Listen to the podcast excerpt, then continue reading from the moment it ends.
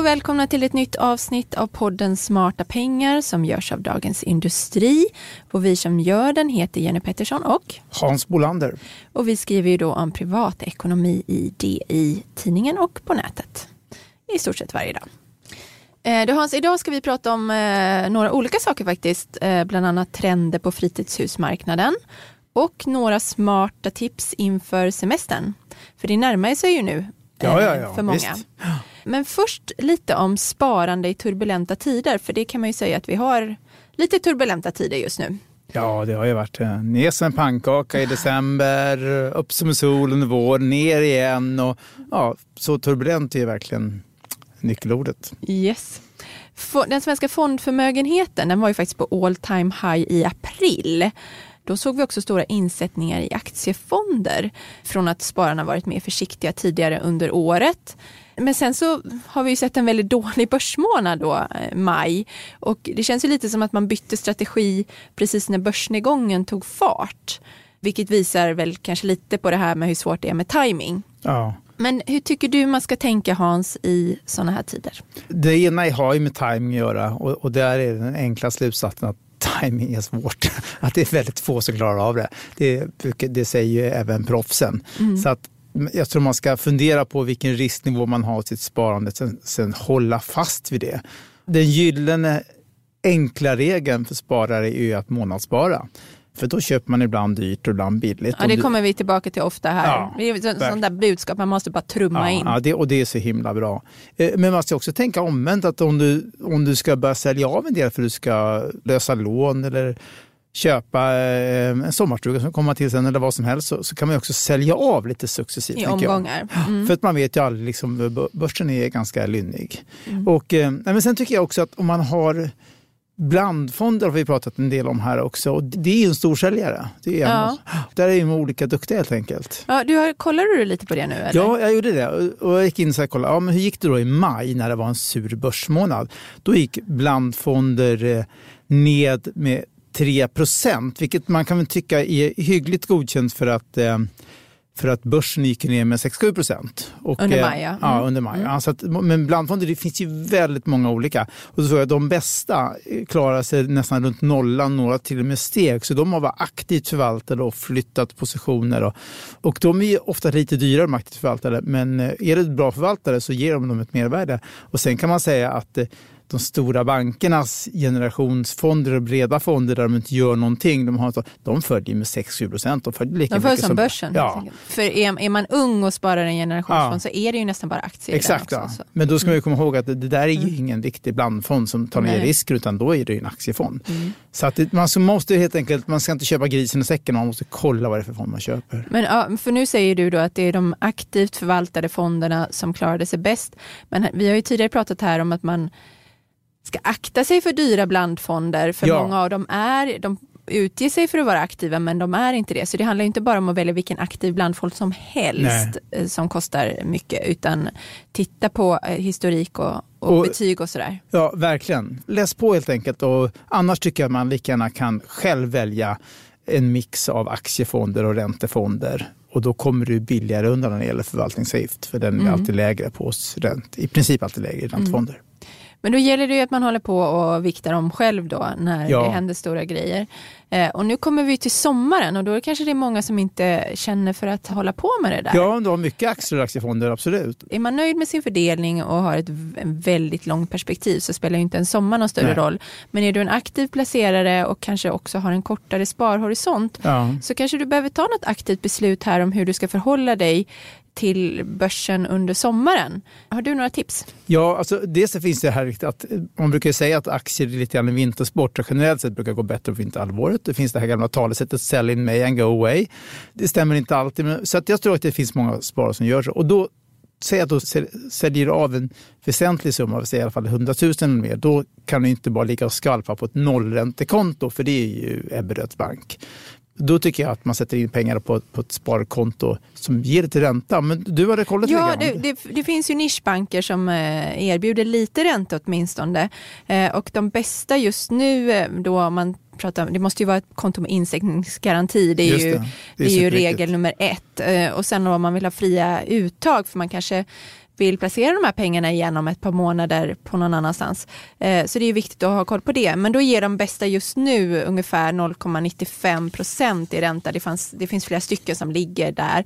Och då kan man, för att få en bra överblick av det så kan man kolla på konsumenternas punkt se eller också Compriser. Har ju också förteckning över de aktuella räntorna.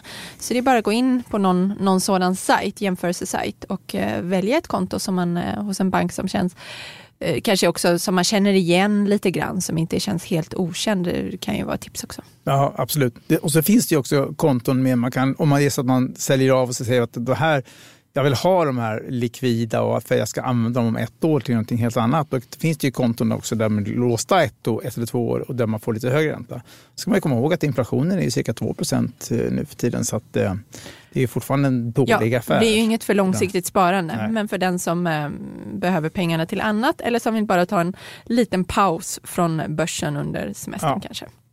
Man kanske inte vill kolla börsen om man sitter i en ruff i en segelbåt eller man är ute och fiskar i fjällen eller sådär. Man kanske inte ens har en uppkoppling. Nej, och det kanske är nyttigt att ta den här pausen också. också, precis.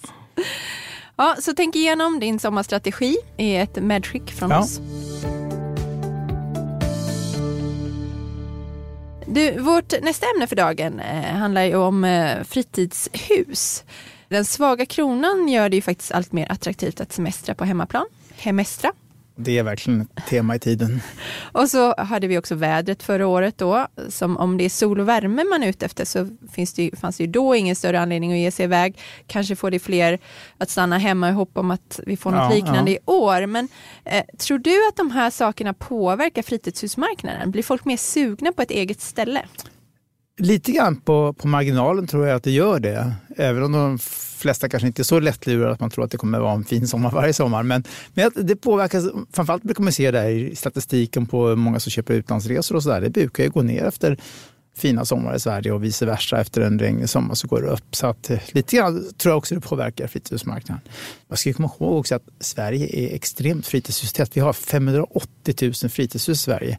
Och många är ärvt ju generationer och en del omsätts. Men det finns ju väldigt mycket. Det är ett stort land och vi har väldigt mycket kust. Och, så det finns ju många fantastiska ställen att ha. Mm, jag vet inte vilka andra länder som har den kulturen. Men det är väl många som har en kultur ändå med att man har sommarbostäder. Ja, men det är just, jag ska komma ihåg att det är ju en lyx i många andra länder att ha ett mm. fritidshus. För det är lite mer exklusivt. I Sverige är det ju mer av en, en folksport. Det, har, men då, det kan ju vara en väldigt enkel standard. Det kan ju vara något som farmor och farfar, farmor och morfar byggde upp billigt för, för, för länge sedan. Och så. och så finns det ju allt från det, de enkla till eller dyra exklusiva ställen, naturligtvis. Ja, men de här enkla är väl på väg lite att trängas ut. Om man nu ska prata om trender så har vi ju sett i flera år det här med ja, att man vill ha en högre standard. För man vill kunna också bo där kanske på andra delar av året.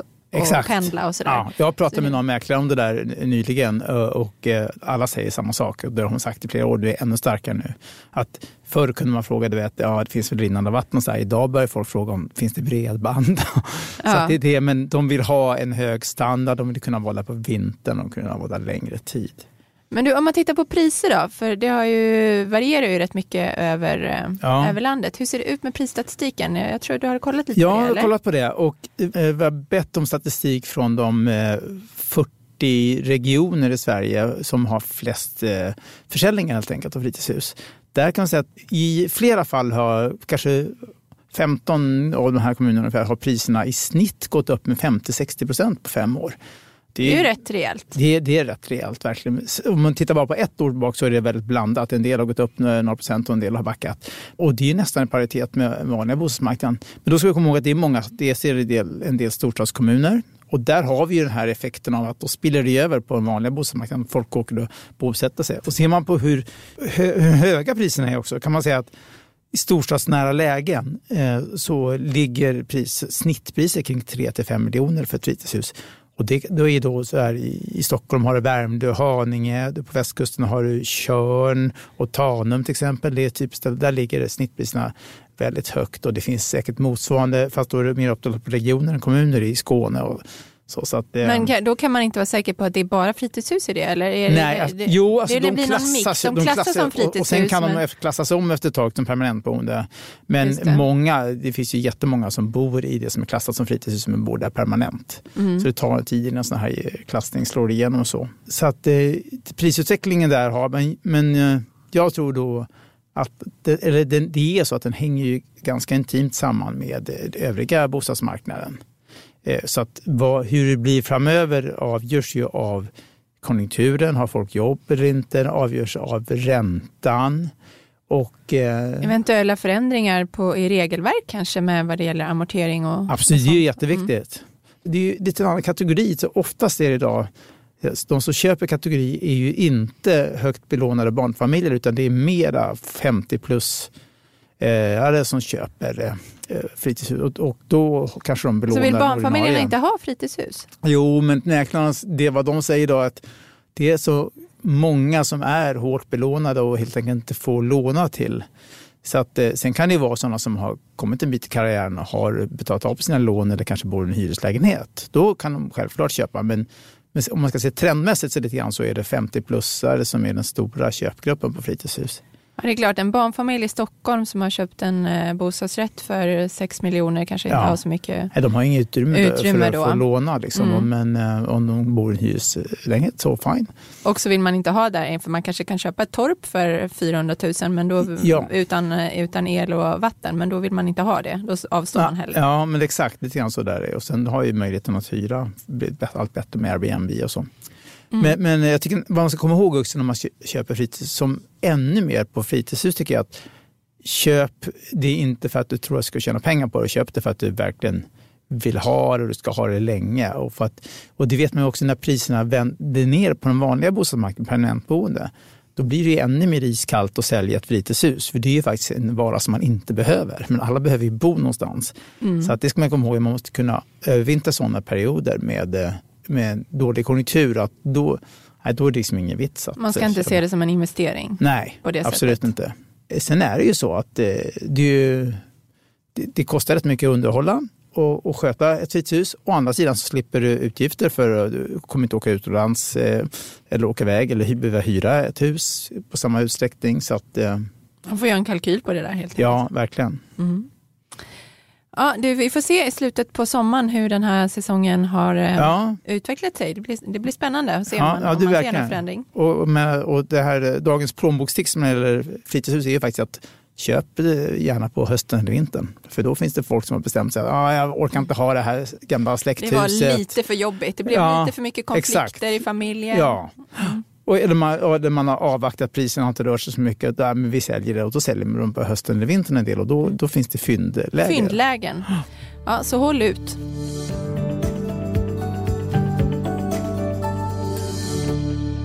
Vårt tredje ämne för idag är ju det här med sommarrabatter och försäkringar, för det, vi går ju mot semestertider. Många ska ut och resa.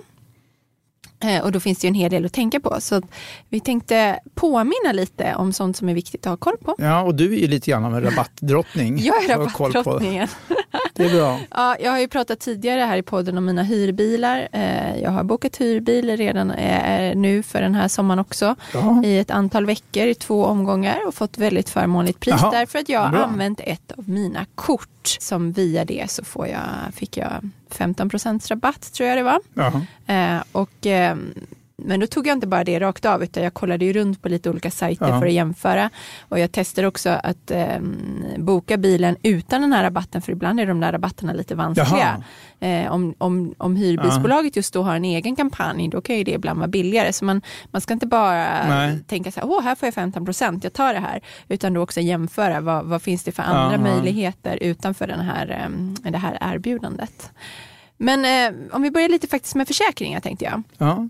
Man ska beställa sitt E U-kort om man inte har gjort det. Just det. Eh, om man ska resa i E U eller E E S-länder.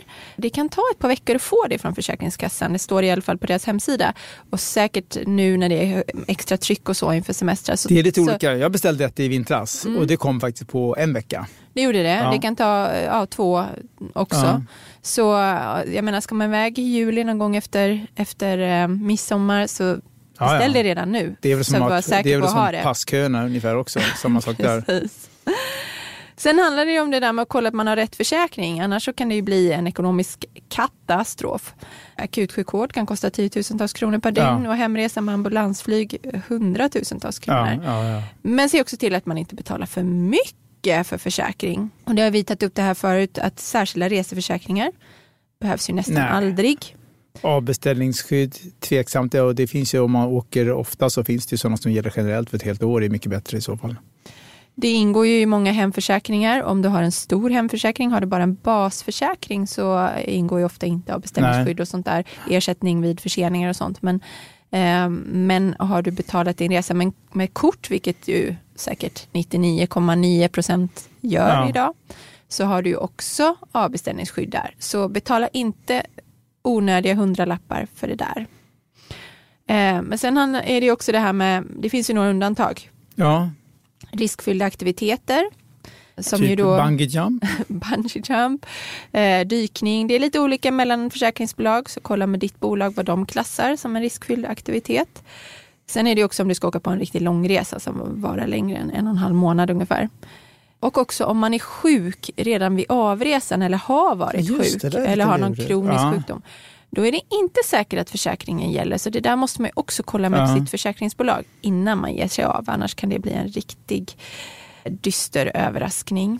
Sen är det ju, om man är med om någonting så är det viktigt med rätt dokumentation Aha. på resan. Alltså från, för en skada då? Att du ja, men är, fixar... blir du bestulen så ja. behövs ju nästan alltid en polisanmälan. Ja. Görs att, som du måste göra lokalt.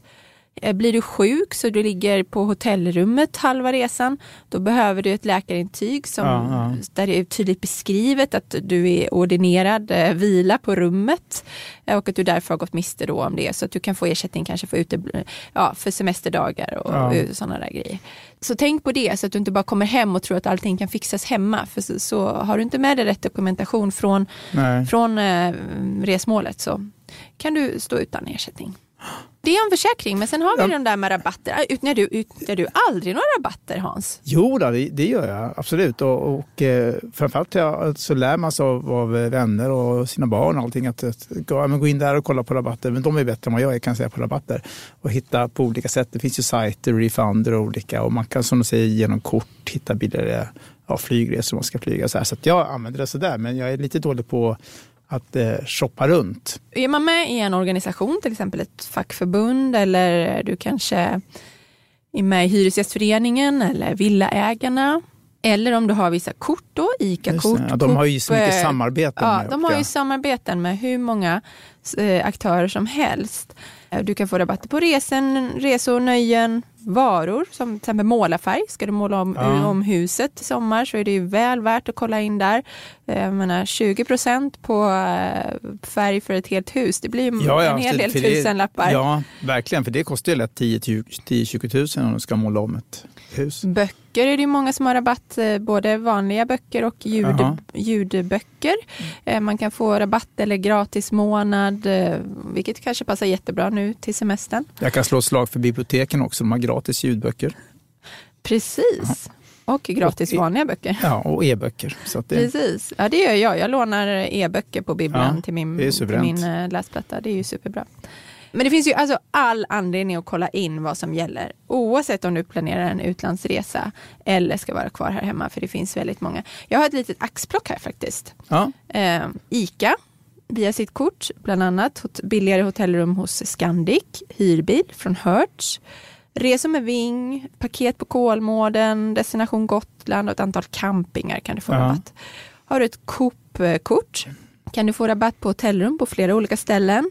Du kan få rabatt på inträde till Junibacken här i Stockholm. Du kan få två dagars åkpass till priset av ett på Liseberg till Aha. exempel. Säkert många barnfamiljer som ja, åker dit. Ja, då pratar ju många hundralappar i rabatt. Den som är medlem i Hyresgästföreningen har rabatt hos Mabi biluthyrning. Man kan få billigare biobiljetter om det blir trist väder så att Aha. man vill göra inomhusaktiviteter.